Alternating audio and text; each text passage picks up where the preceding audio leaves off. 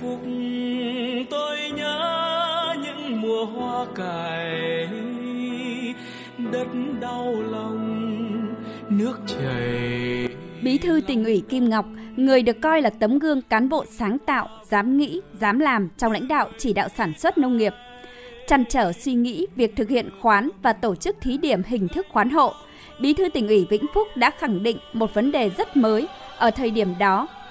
Nhìn lại bối cảnh lịch sử lúc đó mới thấy hết giá trị của quyết định đầy táo bạo, sáng tạo, thể hiện rõ bản lĩnh, dám nghĩ, dám làm của người đứng đầu địa phương – Thực tế đã chứng minh quá trình đổi mới tư duy về nông nghiệp, nông dân, nông thôn ở Vĩnh Phúc là một trong những cơ sở quan trọng để Trung ương tham khảo hoạch định đường lối đổi mới trong nông nghiệp sau này. Tiến sĩ Dương Minh Huệ, Viện Lịch sử Đảng, Học viện Chính trị Quốc gia Hồ Chí Minh khẳng định.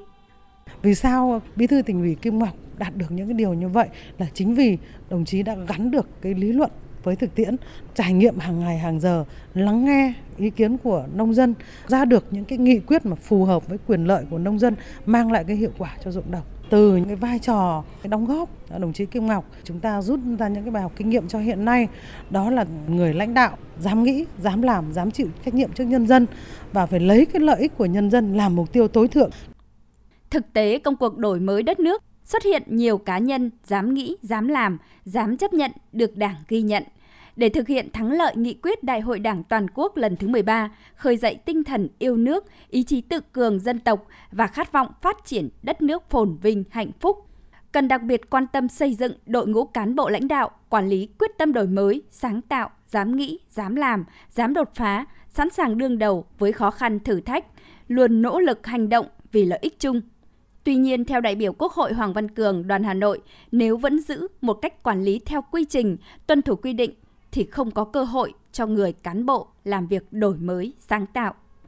Nếu như căn cứ theo các cái quy trình quy định, thì đổi mới sáng tạo là cái việc làm khác đi những cái gì mà đã thói quen vẫn làm. Và như vậy thì rất có thể cái người đổi mới, cái người dám sáng tạo mà lại rơi vào trạng thái là vi phạm các quy định, các quy trình. Bộ Chính trị ra một nghị quyết đó, đây chính là cơ sở để khuyến khích những người cán bộ có tâm, có đức, có tài dám nghĩ đến cái việc đổi mới làm khác để đạt được cái hiệu quả cao hơn chứ không phải chỉ ngoan ngoãn chấp hành à, những quy định để đảm bảo giữ chọn cái an toàn cho bản thân mình. Để thực hiện kết luận, Bộ Chính trị yêu cầu đề xuất đổi mới sáng tạo của cán bộ phải báo cáo với người đứng đầu cấp ủy, chính quyền, cơ quan đơn vị, nơi công tác, được cơ quan có thẩm quyền xem xét quyết định cho thực hiện hoặc thực hiện thí điểm đảm bảo không trái với hiến pháp và điều lệ của Đảng. Điều này khiến những người đứng đầu vững tin giúp cán bộ cởi trói tâm lý sợ sai trong thực hiện nhiệm vụ. Bí thư tỉnh ủy Yên Bái Đỗ Đức Duy và Phó Bí thư Thường trực tỉnh ủy, Chủ tịch Hội đồng Nhân dân tỉnh Gia Lai Châu Ngọc Tuấn cho rằng ờ, Chúng tôi là những người lãnh đạo địa phương rất tâm đắc với chủ trương này của Trung ương Đảng để ờ, những người lãnh đạo các địa phương sẽ tự tin hơn vững tâm hơn khi mà mình dám nghĩ, dám làm, dám chịu trách nhiệm, dám mạnh dạn đổi mới vì mục tiêu phát triển của địa phương cũng như của đất nước. Nếu như mà cán bộ làm đúng, cán bộ có bản lĩnh, cán bộ làm đúng chức trách phận sự và hiểu là uyên thâm về mặt nghiệp vụ, làm đúng vai thuộc bài thì có việc gì đâu mà phải sợ. Còn cái việc mà trong quá trình làm nó có những cái vướng thì phải xin chủ trương trước khi chúng ta tổ chức thực hiện.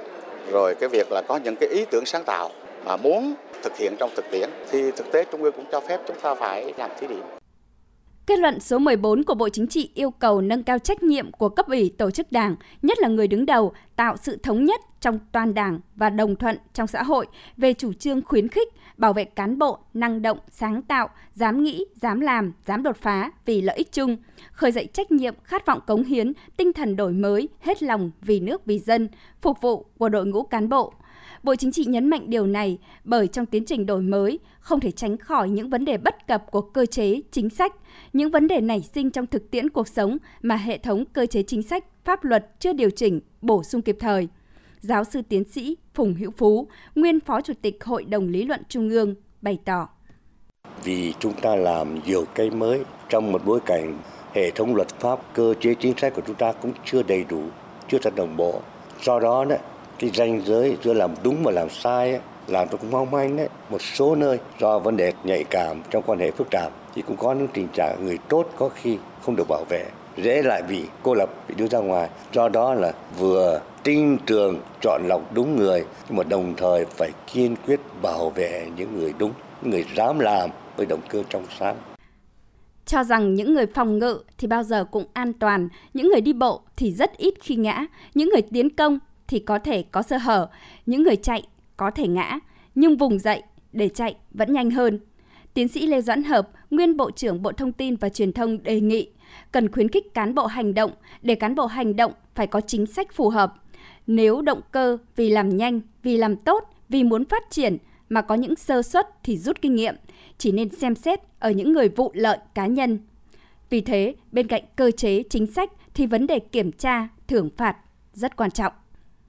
Cái thứ nhất là, là dám suy nghĩ để làm những việc mới mà năng suất hiệu quả tốt hơn và đúng với thời đại công nghiệp 4.0 chứ không phải làm theo cái cầu cũ làm những cái trong đời chưa có làm những cái trong sách chưa có. Cái thứ hai là dám làm nghĩ ra nó rất quý. Nhưng có dám đưa cái mới vào cuộc sống không? Dám lấy cái mới để làm và chứng minh mình trong tương lai lấy cái kết quả trong tương lai để đo thước đo tài năng của mình. Nhưng mà tôi nghĩ có cái dám thứ ba nữa là dám nói. Dám nói là dám nói để bảo vệ cái đúng ngăn chặn cái sai để cung cấp đầy đủ thông tin cho đảng và nhà nước và các cơ quản lý để chúng ta có cái giải pháp tốt hơn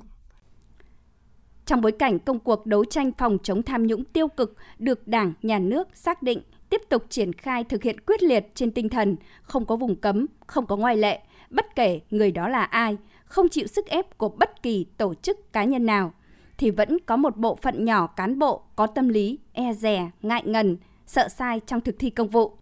Kết luận của Bộ Chính trị đã tạo cơ chế để khuyến khích bảo vệ cán bộ năng động, sáng tạo vì lợi ích chung. Đây là liều thuốc rất kịp thời giúp cán bộ cởi bỏ tâm lý sợ sai trong thực hiện nhiệm vụ được giao.